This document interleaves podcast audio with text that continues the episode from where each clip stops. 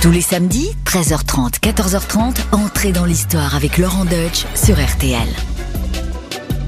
Salut les amis, c'est Laurent Deutsch. Je suis content de vous retrouver car aujourd'hui, nous allons parler d'un sacré bonhomme. Un aventurier d'une trempe rare, d'une envergure exceptionnelle. Il a été marin, corsaire, militaire, condottiere, révolutionnaire. Cet homme a vécu mille vies au cours du 19e siècle. Il s'est d'abord illustré en Amérique du Sud, dans sa jeunesse, comme mercenaire au service des mouvements républicains, avant de revenir en Italie, sa véritable patrie. Il s'est alors battu comme un lion afin de la libérer de ses occupants et de faire l'unité de la péninsule au terme d'une incroyable épopée, l'expédition des mille. Et pas comme Émile Zola, hein non, comme le chiffre, les mille, le nombre. Vêtu de sa légendaire chemise rouge, cet homme au destin romanesque a fasciné Alexandre Dumas, qui est devenu son ami et qui a écrit ses exploits. Son nom résonne encore comme un cri de ralliement pour tous les peuples opprimés, comme un synonyme de volonté et de liberté. Cet homme, c'est Garibaldi. On ne compte plus le nombre de rues, de places, de boulevards et même d'avenues qui lui sont consacrées en Italie bien sûr, mais aussi en France, car Garibaldi a entretenu toute sa vie un lien étroit avec notre pays. Alors aujourd'hui, on part à l'aventure sur les traces du héros des deux mondes. Préparez-vous à mille péripéties, sur des mers houleuses et dans le feu des batailles, en passant par les tavernes enfumées de conspirateurs et les chancelleries sculptées de lambris. Le tout sur un air de Verdi. Alors, forza Entrez dans l'histoire, avanti sur RTL. RTL, entrez dans l'histoire. Avec Laurent Deutsch.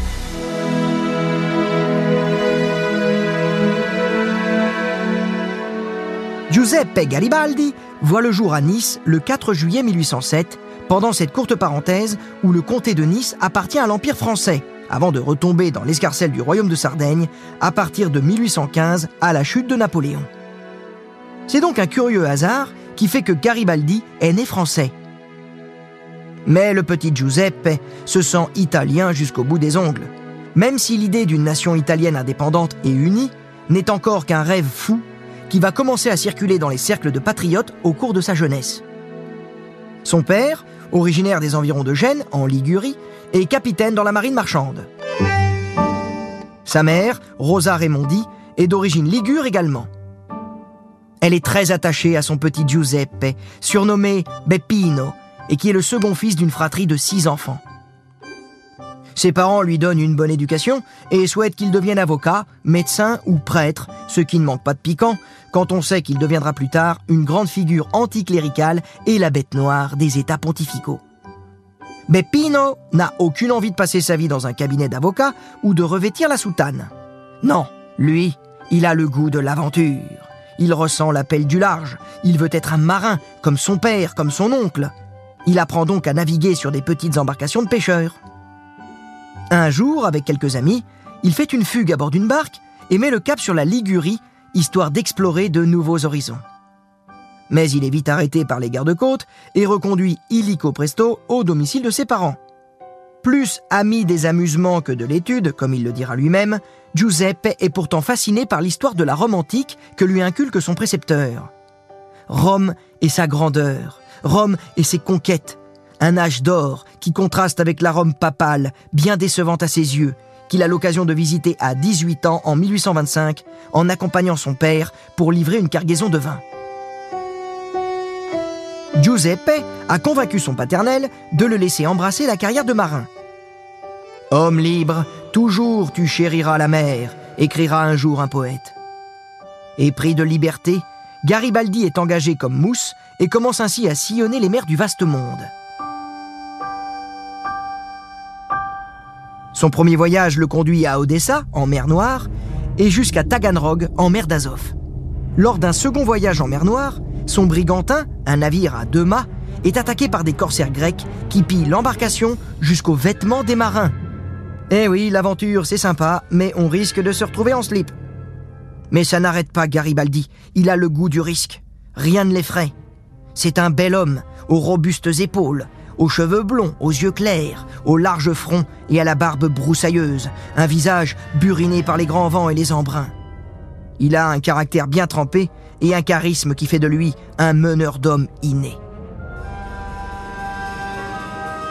Lors d'un voyage à Constantinople, des passagers lui enseignent la doctrine saint-simonienne qui influencera le socialisme en dénonçant l'exploitation de l'homme par l'homme. Garibaldi suit avec intérêt ces nouveaux courants de pensée qui prêchent la liberté, la solidarité et la fraternité. Il est particulièrement attentif aux idées d'un autre Giuseppe, Giuseppe Mazzini, un ancien membre de la société secrète des Carbonari, qui a fondé en 1831 la Giovine Italia, une association politique qui prêche la République, l'unité et l'indépendance. Pour Garibaldi, c'est une révélation, une prise de conscience de la cause nationale italienne.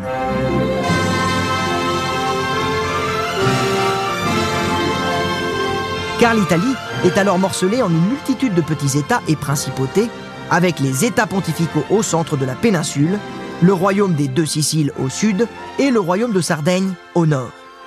La Lombardie et la Vénétie sont alors occupées par l'Autriche suite au congrès de Vienne de 1814.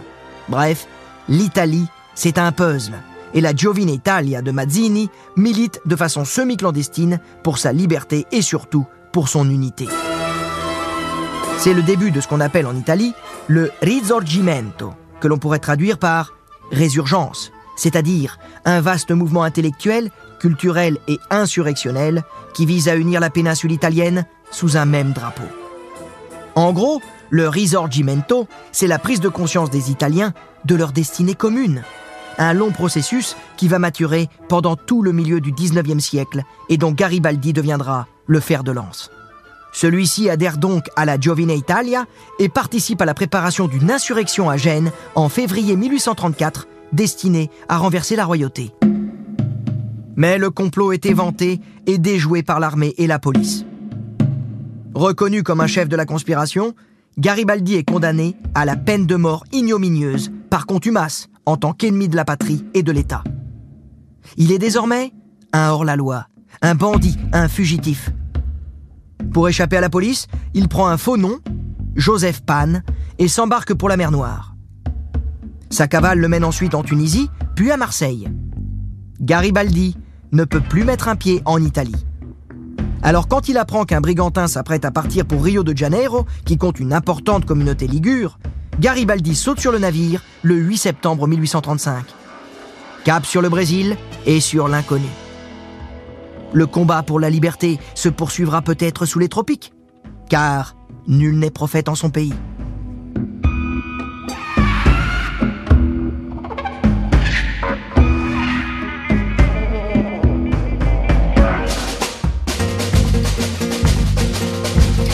Quand Garibaldi débarque à Rio de Janeiro, le continent sud-américain est agité par des révolutions libérales et anticoloniales. Garibaldi prend immédiatement fait et cause pour les peuples qui luttent pour leur indépendance, comme un écho à ses aspirations pour l'Italie. Pour lui, le citoyen du monde, la liberté est un combat universel. En septembre 1835, le général Bento Gonçalves da Silva se bat pour la République Rio Grandense qui se rebelle contre l'Empire du Brésil. Garibaldi propose ses services en tant que corsaire à bord d'un bateau baptisé le Mazzini, en hommage évidemment à son compatriote italien. Il mène des combats contre l'armée impériale brésilienne, d'abord sur mer à la pirate, puis sur terre à la hussarde, en escarmouche et en embuscade. Au passage, Garibaldi a pour maîtresse Manuela de Paula Ferreira, la propre nièce de Bento Gonçalves da Silva. Vous l'avez remarqué, Giuseppe est un conquérant sur tous les plans, y compris les cœurs. Mais celle qui va faire chavirer le fougueux mercenaire, c'est la belle Anna Maria de Jesus Ribeiro, âgée à peine de 18 ans, surnommée Anita.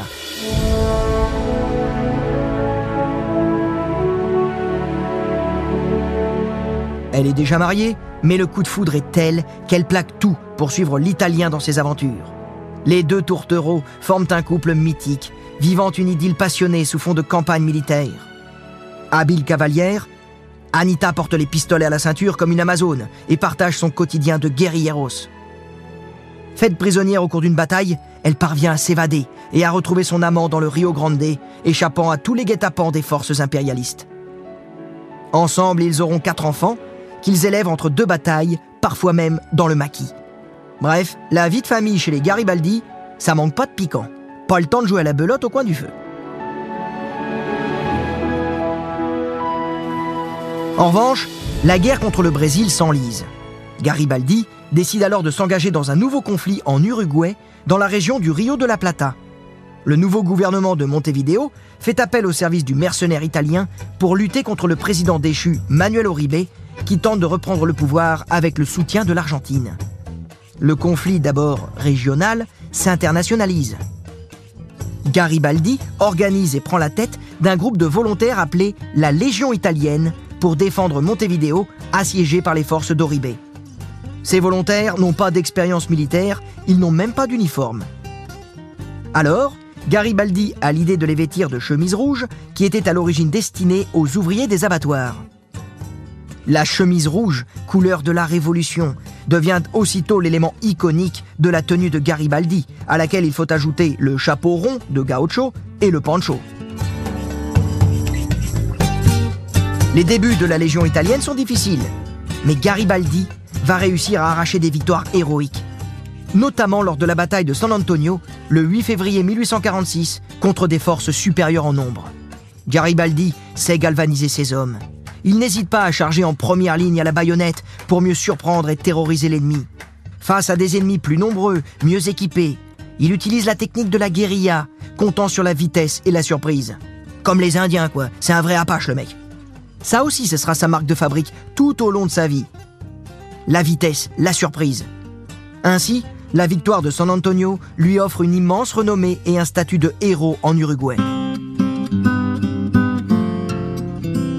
Son nom commence à franchir les frontières jusqu'en Europe, attirant l'attention d'un certain Alexandre Dumas, qui écrit Montevideo ou Une Nouvelle Troie, qui relate les exploits de Garibaldi, un homme qu'il ne connaît pas encore, mais qu'il admire déjà.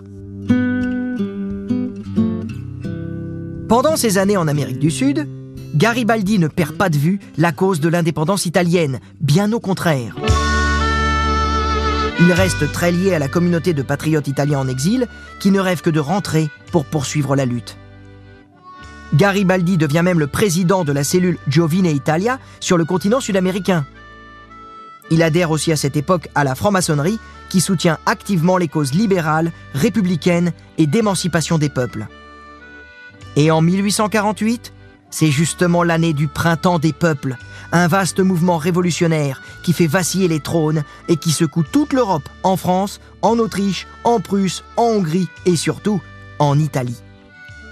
Lorsqu'il apprend que les patriotes milanais se sont insurgés contre l'occupant autrichien et que le roi de Sardaigne, Charles Albert, soutient militairement la révolte, le sang de Garibaldi ne fait qu'un tour.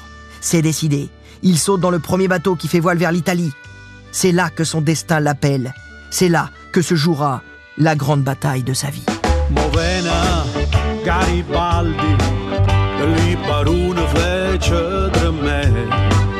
Lo cristiana mezza la chiazza, a che mezzana cantè.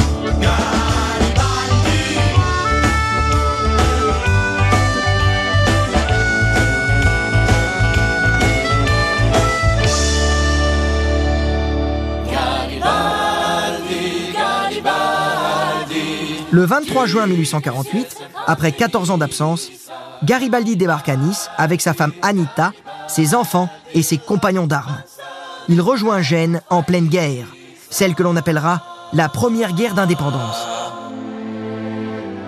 Malgré ses convictions républicaines, le mercenaire vient offrir son épée au roi de Sardaigne, Charles Albert. Contrairement à l'idéologue Mazzini, Garibaldi est un pragmatique. Il a bien compris que seul le royaume de Sardaigne, dont la capitale est à Turin, avait le prestige et surtout les moyens suffisants pour porter la cause de l'unité italienne. Si cela doit passer par une monarchie plutôt qu'une république, eh bien va pour la monarchie. D'ailleurs, en 1848, la question urgente pour le royaume de Sardaigne, c'est pas encore l'unification de toute la péninsule. À vrai dire, on n'y pense même pas du tout. Mais c'est d'abord et surtout de se libérer du joug autrichien et de créer un royaume qui unirait seulement le nord de l'Italie, ce qui serait déjà énorme. Bref, Garibaldi préfère prendre un train en marche lancé à toute allure plutôt que de rester sur le quai pour des questions de principes doctrinaires. Faut dire aussi que du côté de la couronne de Sardaigne, on se méfie un peu de Garibaldi. Et pour cause, il a été condamné à mort par contumace par cette même couronne 15 ans plus tôt, lors de la conspiration de Gênes. En plus, Garibaldi il dénote un peu lorsqu'il fera son entrée au Parlement de Turin, vêtu comme un baroudeur, avec son éternel pancho et sa chemise rouge, au milieu d'un aéropage de députés bien propre sur eux, hein, incarnant la bourgeoisie. Il est même l'exact opposé du comte de Cavour, un homme lettré, fin et rusé, très francophile, qui devient vite le cerveau du Risorgimento.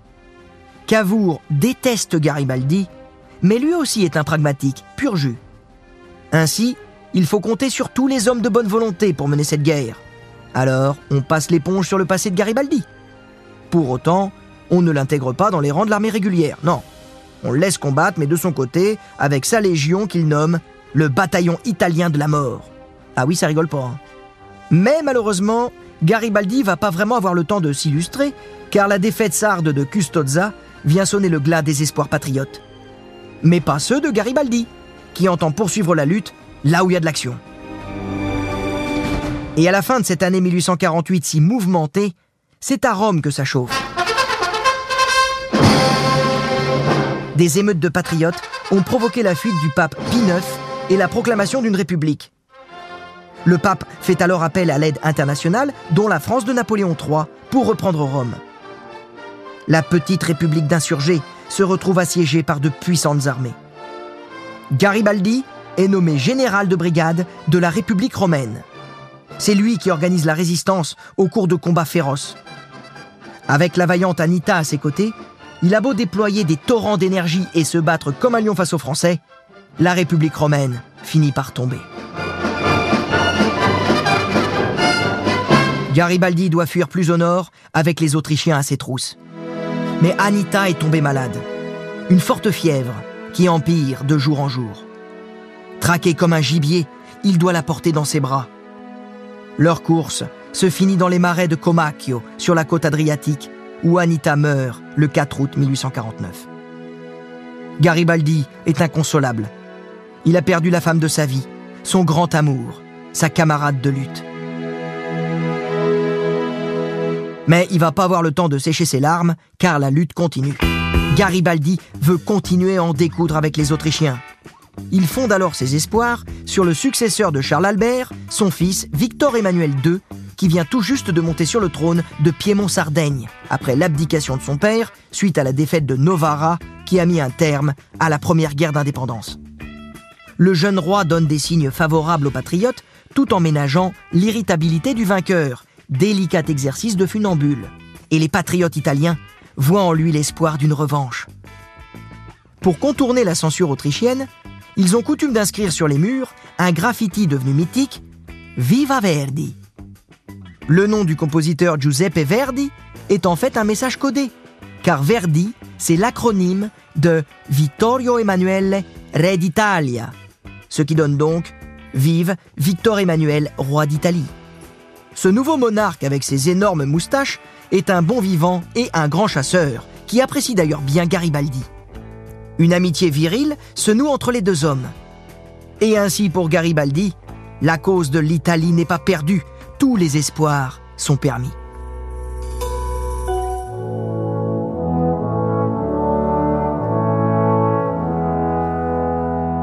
En 1858, Victor Emmanuel et son rusé ministre, le comte de Cavour, préparent la deuxième guerre d'indépendance contre l'Autriche. Et cette fois, Cavour a bien tiré les leçons de l'échec de la première. Il a concocté un traité d'alliance avec la France de Napoléon III. Le deal est le suivant. La France engage sa puissante armée en soutien des forces sardes et en ce cas, en échange, la France obtient le comté de Savoie et Nice. Garibaldi, le niçois, peste contre ces lourdes concessions qui feraient de lui un étranger dans sa propre patrie, selon ses propres mots. Mais Victor Emmanuel II, pragmatique, lui rétorque que le comté de Savoie est le berceau de ses ancêtres. Ce rattachement à la France est pour lui un sacrifice bien plus fort. Garibaldi ravale sa colère. Allez, après tout, l'Italie vaut bien ça. Alors, il repart au combat, à la tête de 3200 volontaires qui deviennent le corps des chasseurs des Alpes. Il ferraille avec les Autrichiens autour du lac Majeur. Sa bravoure, sa science de la guérilla lui permettent de repousser l'ennemi. Il reçoit alors la médaille d'or de la valeur militaire. Napoléon III, fort des victoires de Magenta et Solferino, estime qu'il a rempli son contrat et propose un armistice le 8 juillet 1859. La Savoie et Nice deviennent françaises, tandis que la Lombardie rejoint le royaume de Sardaigne. Mais le contrat a été partiellement rempli en réalité, puisque Venise reste autrichienne et que les petits duchés de Florence, Parme et Modène sont rétablis. Le royaume de Sardaigne s'est donc agrandi, mais on est encore très loin d'une péninsule unifiée, ce qui d'ailleurs n'est pas du tout à l'ordre du jour. Personne n'y songe réellement. Personne, sauf une tête brûlée, un incroyable têtu qui veut forcer le destin. Garibaldi. En désaccord avec cette politique de compromis, il démissionne de son mandat de député et fustige l'annexion de Nice, qu'il qualifie de délit. Mais pas question de baisser les bras. Garibaldi, on l'a dit, est toujours partant pour aller au mastic, là où ça chauffe. Et en l'occurrence, c'est en Sicile que les choses bougent. Des révoltes libérales éclatent à Palerme contre les Bourbons qui occupent le trône du royaume des deux Siciles. Garibaldi décide alors, sans l'appui officiel du roi, de monter une expédition commando pour aller conquérir la Sicile, une campagne épique qui va entrer dans la légende sous le nom d'expédition des Mille. Alors pourquoi les Mille? C'est pas en rapport avec Émile Zola, qui appréciait beaucoup Garibaldi, mais c'est parce que Garibaldi s'embarque avec un millier d'hommes, pas plus. Des volontaires, les fameuses chemises rouges. C'est un pari complètement fou, débarquer sur une île protégée par une armée régulière de 25 000 soldats. C'est suicidaire, des mecs formés, entraînés, supérieurs en armement. En plus, sur une île, il n'y a aucune possibilité de repli. Bref, ça passe ou ça casse. Alors, il faut quand même reconnaître que Garibaldi peut compter sur la complaisance des Anglais, qui voient d'un bon œil le renversement des Bourbons et qui offrent un appui secret à l'expédition de Garibaldi en laissant passer les navires. Mais tout de même, c'est un incroyable coup de poker qui prend tout le monde de court, y compris le roi Victor Emmanuel II et Cavour. Cette expédition risque de les fâcher avec les Français qui sont alliés des Bourbons. Mais ce vieux renard de Cavour conseille à Victor Emmanuel de fermer les yeux. Si ça marche, eh ben tant mieux, on récolte le gros lot, et si ça foire, eh ben tant pis, on dira qu'on n'était pas au courant. Voilà, c'est tout. Vous avez vu la combine?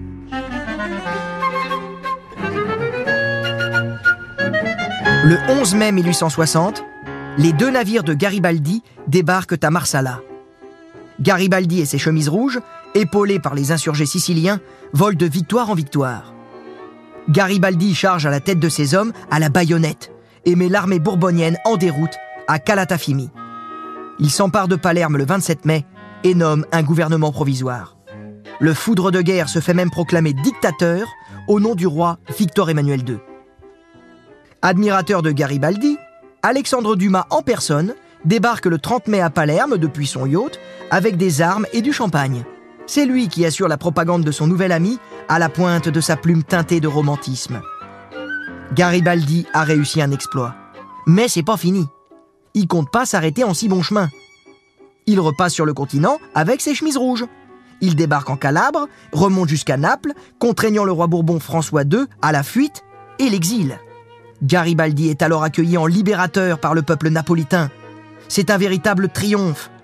Jusqu'où ira-t-il? C'est bien la question que se pose Victor Emmanuel II. Faudrait pas que ça grossisse trop son affaire. Ce dernier est donc obligé de réagir, car ce diable d'homme de Garibaldi est bien capable d'aller jusqu'à Rome pour aller faire la guerre au pape. Et là, c'est la ligne rouge, car les Français risqueraient vraiment de se fâcher. Victor Emmanuel saute donc sur son cheval et fonce rejoindre Garibaldi afin de reprendre les choses en main. C'est dans la petite ville de Teano, proche de la frontière entre le royaume des deux Siciles et les États pontificaux, qu'a lieu la rencontre historique entre les deux hommes, l'ancien corsaire et le nouveau roi. La poignée de main est devenue légendaire. Je salue le nouveau roi d'Italie, dit Garibaldi. Oui, vous avez bien entendu, d'Italie. Garibaldi a réussi son pari il a mis tout le monde devant le fait accompli, prenant de court toutes les chancelleries d'Europe. Il a fait chausser la botte à Victor Emmanuel, qui doit maintenant ceindre la couronne. Et c'est chose faite à Turin le 17 mars 1861. Victor Emmanuel II est proclamé roi d'Italie par la grâce de Dieu et la volonté de la nation. Le vieux pays devient une jeune nation. Le miracle s'est accompli. Merci, Garibaldi.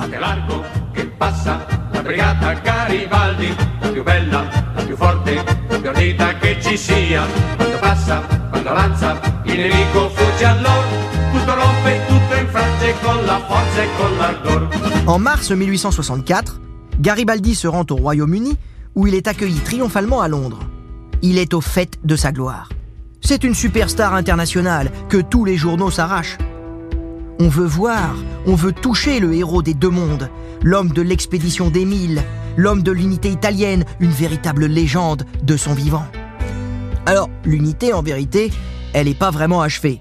Le royaume d'Italie a beau avoir été proclamé en 1861, il manque encore la Vénétie, les États pontificaux hein, qui coupent la péninsule en deux blocs. Et du coup, la troisième guerre d'indépendance éclate en 1866. Et Garibaldi reprend du service. Alors, s'agissant de la Vénétie, les choses vont être vite réglées. Face à la coalition de l'Italie, de la France et de la Prusse, l'Autriche doit plier, cédant la Vénétie à la France, qui la rétrocède à l'Italie. Donc, il n'y a pas de problème de ce côté.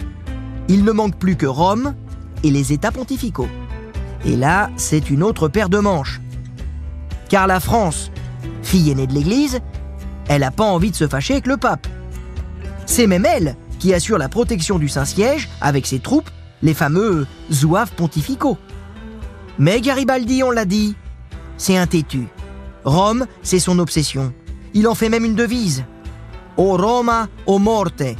Ou Rome, ou la mort. Le message est clair. Alors, fidèle à sa réputation de pirate, il fonce sur la ville éternelle sans demander l'autorisation avec seulement 3000 volontaires.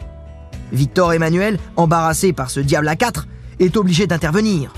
Il envoie l'armée régulière pour stopper sa progression. Ça paraît incroyable, mais des Italiens se battent contre d'autres Italiens. L'affrontement final a lieu lors de la bataille d'Aspromonte, où Garibaldi est sévèrement blessé. Une balle est restée logée dans l'articulation de son pied gauche. Mais Victor Emmanuel, magnanime, lui envoie son médecin personnel pour le soigner et lui accorde aussi l'amnistie. Allez, sans rancune le boiteux. Garibaldi est ensuite à peine remis sur pied qu'il songe déjà repartir à la conquête de Rome. Mais cette fois, le roi Victor Emmanuel l'a à l'œil.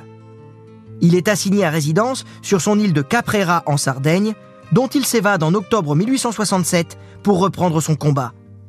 Il est comme ça, Garibaldi, rien ne l'arrête. Il organise une troisième expédition pour prendre Rome. Mais cette fois, les troupes françaises se dressent contre lui et Garibaldi est battu de manière décisive le 3 novembre 1867 lors de la bataille de Mentana. Victor Emmanuel le désavoue et le renvoie en exil à Caprera. Cette fois, le vieux lion est obligé de s'incliner. Il comprend que la voie diplomatique a pris le dessus sur les opérations à la hussarde. Il faudra attendre la chute de Napoléon III lors de la guerre de 1870 contre la Prusse pour que Rome soit enfin conquise par les troupes italiennes le 20 septembre 1870. Garibaldi verra son rêve romain se réaliser sans lui, mais l'essentiel est là. La ville éternelle devient la capitale naturelle d'une Italie enfin unifiée. Que de chemins parcourus depuis ses rêves de jeunesse dans les tavernes enfumées de Gênes avec les patriotes de la première heure.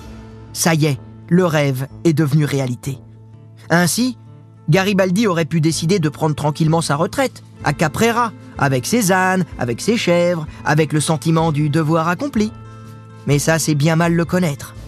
Je viens de faire allusion à la guerre entre la France et la Prusse de 1870, qui s'est soldée par la cuisante défaite de Sedan et l'abdication de Napoléon III. Eh bien, figurez-vous que Garibaldi y a participé en tant que volontaire. Oui, messieurs, dames, pas rancunier pour un sou. Malgré sa lutte contre les Français pour la prise de Rome, Garibaldi décide de s'engager pour soutenir la Troisième République fraîchement proclamée. Il envoie un message au gouvernement de la Défense nationale. Ce qu'il reste de moi est à votre disposition. Âgé de 67 ans, l'infatigable homme au pancho reprend du service pour aider la France, qu'il aime comme une seconde patrie.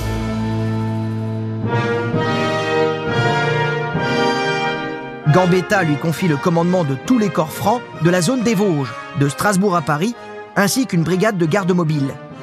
Ces hommes sont mal armés et mal équipés pour affronter un hiver particulièrement froid. Ah oui, oui, ça caille dans les Vosges euh, l'hiver. Mais comme toujours avec lui, c'est dans l'adversité que Garibaldi fait des miracles.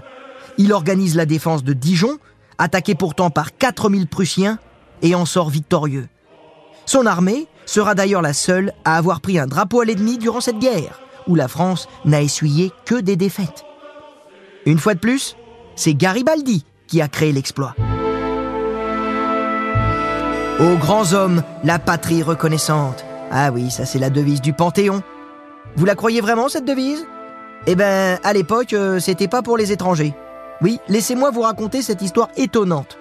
Au sortir de la guerre, hein, en février 1871, Bordeaux est encore la capitale provisoire de la France. L'Assemblée nationale siège au Grand Théâtre. Garibaldi siège aussi comme député de la Côte d'Or, de Paris, d'Alger et de Nice. Il a été élu sur les listes de l'Union républicaine sans même avoir été candidat. À Paris, il est même arrivé en quatrième position derrière Louis Blanc, Gambetta et Victor Hugo. Excusez du peu. C'est dire si le mercenaire italien est populaire à l'époque. Mais son élection va être invalidée en raison de sa nationalité italienne. Ce qui est quand même sacrément ironique quand on sait que Garibaldi est né français à Nice en 1807. Garibaldi décline donc ses mandats avant même de se présenter à l'Assemblée nationale où il se rend tout de même pour défendre la cause des hommes qu'il a commandés. Mais la droite conservatrice s'oppose violemment à toute intervention de celui qu'elle juge comme un intrus. Alors, Garibaldi se retire pour ne pas faire de vagues. Et là, tenez-vous bien. En descendant les escaliers du Grand Théâtre, les gardes nationaux lui font spontanément la haie d'honneur et lui présentent les armes. Le député Adolphe Thiers, très en colère, demande Pour qui un tel honneur? Les gardes lui répondent Parce que c'est Garibaldi et qu'il a pris un drapeau aux Prussiens. C'est pas beau ça? Et bim Mais bon, ça va faire un esclandre dans l'Assemblée. Les députés s'écharpent à son sujet. Garibaldi quitte Bordeaux en déclarant Je suis venu non pour m'associer à des agissements monarchistes, mais pour défendre la République. Vive la France républicaine, à jamais. Garibaldi s'en va comme un prince, drapé dans son panache rouge. Victor Hugo en personne s'élève aussitôt pour prendre sa défense avec ces mots grandioses. Je ne dirai qu'un mot. La France vient de traverser une épreuve terrible, d'où elle est sortie sanglante et vaincue. On peut être vaincu et rester grand. La France le prouve. La France, accablée en présence des nations, a rencontré la lâcheté de l'Europe. De toutes ces puissances européennes, aucune ne s'est levée pour défendre cette France qui tant de fois avait pris en main la cause de l'Europe. Pas un roi, pas un État, personne. Un seul homme excepté. Et cet homme est une puissance. Cet homme, messieurs, qu'avait-il Son épée. Je ne veux blesser personne dans cette assemblée, mais je dirais qu'il est le seul des généraux qui ont lutté pour la France, le seul qui n'ait pas été vaincu. Voilà une petite envolée hugolienne plutôt sympa qui vaut toutes les médailles et tous les honneurs. Et maintenant, vous saurez pourquoi on trouve des statues, des boulevards et des stations de métro en France au nom de Garibaldi, le dernier grand aventurier de l'histoire, le héros des deux mondes, le vieux corsaire, l'éternel mercenaire, s'éteindra paisiblement dix ans plus tard, le 2 juin 1882, sur sa petite île de Caprera. Et parmi les messages de condoléances qui arrivent du monde entier, il y en aura un de Victor Hugo, encore lui, qui déclare ⁇ L'Italie n'est pas en deuil, ni la France, mais l'humanité.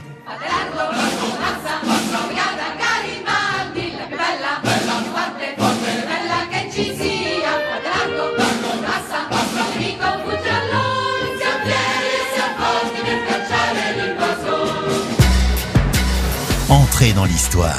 Laurent Deutsch sur RTL. L'Italie n'est pas en deuil, ni la France, mais l'humanité. Mais que c'est beau, c'est du Victor Hugo. Guy Gauthier, bonjour. Bonjour Laurent. Alors, vous êtes historien et euh, heureux biographe euh, de Garibaldi, passionnante euh, aux éditions euh, France Empire. Vous êtes donc l'homme de la situation pour nous renseigner sur ce personnage, sur Garibaldi. Mais avant d'en venir à lui, j'aimerais qu'on parle un petit peu de l'Italie. Parce qu'aujourd'hui, hein, cette botte italienne, ça semble une évidence pour tout le monde. Mais à l'époque de Garibaldi, c'est loin d'être une évidence. À la chute de Napoléon, qui, je le rappelle, était empereur des Français et un roi d'Italie, l'empereur précise Le problème de l'unité italienne, ce sera les États pontificaux. C'est un territoire immense, n'est-ce pas, qui sépare l'Italie du nord de l'Italie du sud. Mais enfin, l'empereur voulait que, euh, l'Italie soit unifiée et la capitale soit Rome.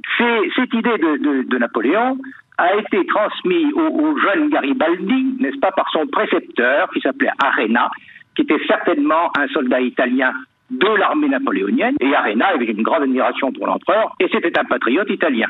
Et donc il a appris ce que c'était que l'histoire de l'Italie, la grandeur de l'Italie, et particulièrement la grandeur de Rome, de l'Empire romain. Voilà d'où ce garçon tire cette espèce de patriotisme exacerbé pour qu'il puisse jouer un rôle dans la nouvelle unité italienne, euh, à savoir un pays unifié sous un chef d'État ou sous un régime politique, et un pays qui retrouverait la splendeur qu'il a vécue sous l'Empire romain. Est-ce qu'on peut dire donc quelque part que cette espèce de, de, de mouvement vers euh, l'unité italienne, il est insufflé euh, par les Français, par Napoléon, ce qui là encore nous ramène du lien entre Garibaldi, la France et euh, la naissance de l'Italie Il est incontestable que euh, nous avons des lettres de Napoléon et des entretiens avec ses généraux euh, et ses ministres pour dire que l'Italie devait être effectivement un État unifié avec Rome pour capitale. Et cet, cet, esprit napoléonien va être récupéré, en effet, par le jeune Garibaldi sous l'influence de son précepteur. Et ensuite, quand il fera ses voyages, quand il va être dans la marine marchande, parce qu'il veut être comme papa, il veut être quand même un marin marchand, hein, et sur toutes les mers du globe, qu'il y a un côté aventurier chez, ce gosse, dont la maman, très cateau, voulait faire un prêtre, tu parles. Mais il y a une dimension politique aussi derrière, c'est-à-dire que ces voyages vont aider, euh, enfin en tout cas vont, vont alimenter euh, cette, cette volonté qu'il va avoir alors, de il créer va l'unité. faire, étant, étant euh, effectivement marin de commerce, comme son père, il va, enfin, son père était est patron pêcheur. Lui va être marin de commerce et donc euh, il va s'embarquer pour traverser la Méditerranée orientale, remonter jusqu'à la mer Noire et même la mer d'Azov. Hmm. Et dans ces ports-là, il va rencontrer beaucoup, beaucoup de libéraux italiens, beaucoup de jeunes comme lui, et donc Garibaldi fasciné par euh, ses camarades, qui sont tous un peu, on dirait aujourd'hui, des cas d'extrême gauche, vient va adhérer lui aussi à la Giovine Italia, la nouvelle Italie. Et oui, parce qu'au départ, il n'est pas du tout prédestiné à faire une carrière politique. Euh, euh, Garibaldi, c'est un fils de... Absolument pas. Tous les marins qu'il rencontre, marins italiens, sont des gens qui sont pratiquement exilés des territoires italiens parce qu'ils sont un peu d'extrême gauche, dirait-on aujourd'hui. Donc ils se retrouvent dans ces ports de l'Europe orientale et, et- et donc il, il est enthousiasmé par cette jeunesse et lui donc appartient désormais à la Giovine Italia et il veut faire l'unité de l'Italie. Il prête serment, mettra sa, sa vie en jeu, n'est-ce pas? On lui dit attention, si tu trahis euh, le mouvement, à ce moment-là tu seras tué par nous. Quoi. Voilà, ce qu'on exécute à l'intérieur même de la Giovine Italia. Alors nous sommes en compagnie de Guy Gauthier pour évoquer Garibaldi. Garibaldi, c'est vraiment le plus français des Italiens. D'ailleurs, il naît français hein, euh, euh, à Nice. Nice, à, l'époque, pour une courte période, appartenait à la France, hein, sous l'empereur. Et ben ça tombe bien, c'est le moment où Garibaldi a vu le jour. Donc, il est français quelque part, Garibaldi. Il est français de naissance, oui, officiellement, il est, il est né français, bien sûr, bien sûr, évidemment. Mais en réalité, sa famille à Nice ne parle qu'italien. Mais alors, comment se fait-il aujourd'hui qu'il n'y ait pas une commune de France euh, qui n'ait pas une rue baptisée du nom de Garibaldi? C'est fou, ça, quand même. On a l'impression Ah, que c'est notre voisin de palier. C'est tout à fait logique, parce que après la chute de Napoléon, les Alpes-Maritimes sont revenus à l'Italie, au royaume de Sardaigne, et donc cette génération va, au final, même si elle a critiqué l'impérialisme français, trouve que Napoléon avait des idées géniales, et notamment sur l'avenir de l'Italie, dont il voulait faire un royaume avec Rome pour capitale. Et puis surtout, n'oublions pas que nous sommes le pays de la Révolution française. Très important. Ça agite tous ces milieux. Eh oui, bien la sûr. Italia, elle a tous ces grands principes de la Révolution. Et oui, tout c'est cette clair. dimension, c'est cette dimension romantique euh, de- du siècle des Lumières, et c'est ce qui le rend encore plus français finalement. Oui, sera français, il, il aime la France indiscutablement, même si évidemment il préfère l'Italie, en devenir naturellement. Il va quand Mais- même, il va quand même porter les armes contre la France, hein, quand il va vouloir s'attaquer à Rome, euh, il va, il va, il va, il va trouver en face de lui l'empereur, Napoléon III, ce coup-là. simple en histoire. Il est parfaitement exact euh, que lorsqu'il va s'attaquer aux États pontificaux, il va trouver en face de lui Napoléon III.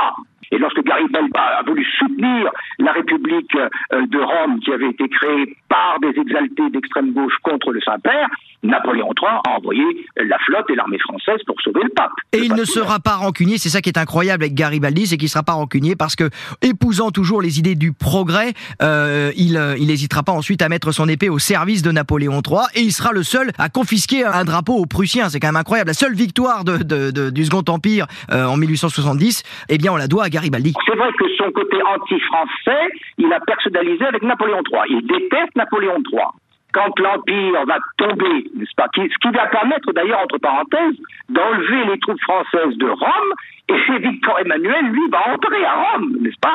Puisque le pape refuse de se battre, il a fait hisser le drapeau blanc sur Saint-Pierre de Rome, il s'est enfermé au Vatican et il a dit au corps diplomatique, je suis prisonnier désormais du roi d'Italie.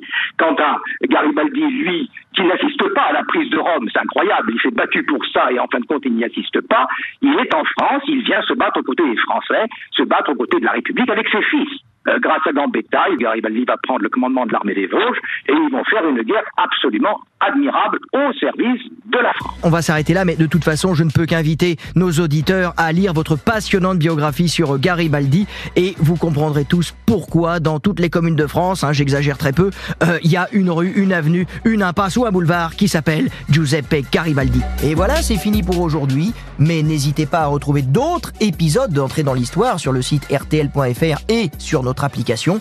Et quant à moi, je vous retrouve la semaine prochaine pour d'autres surprises, d'autres aventures, d'autres personnages incroyables. En attendant, portez-vous bien et n'hésitez pas à vous abonner.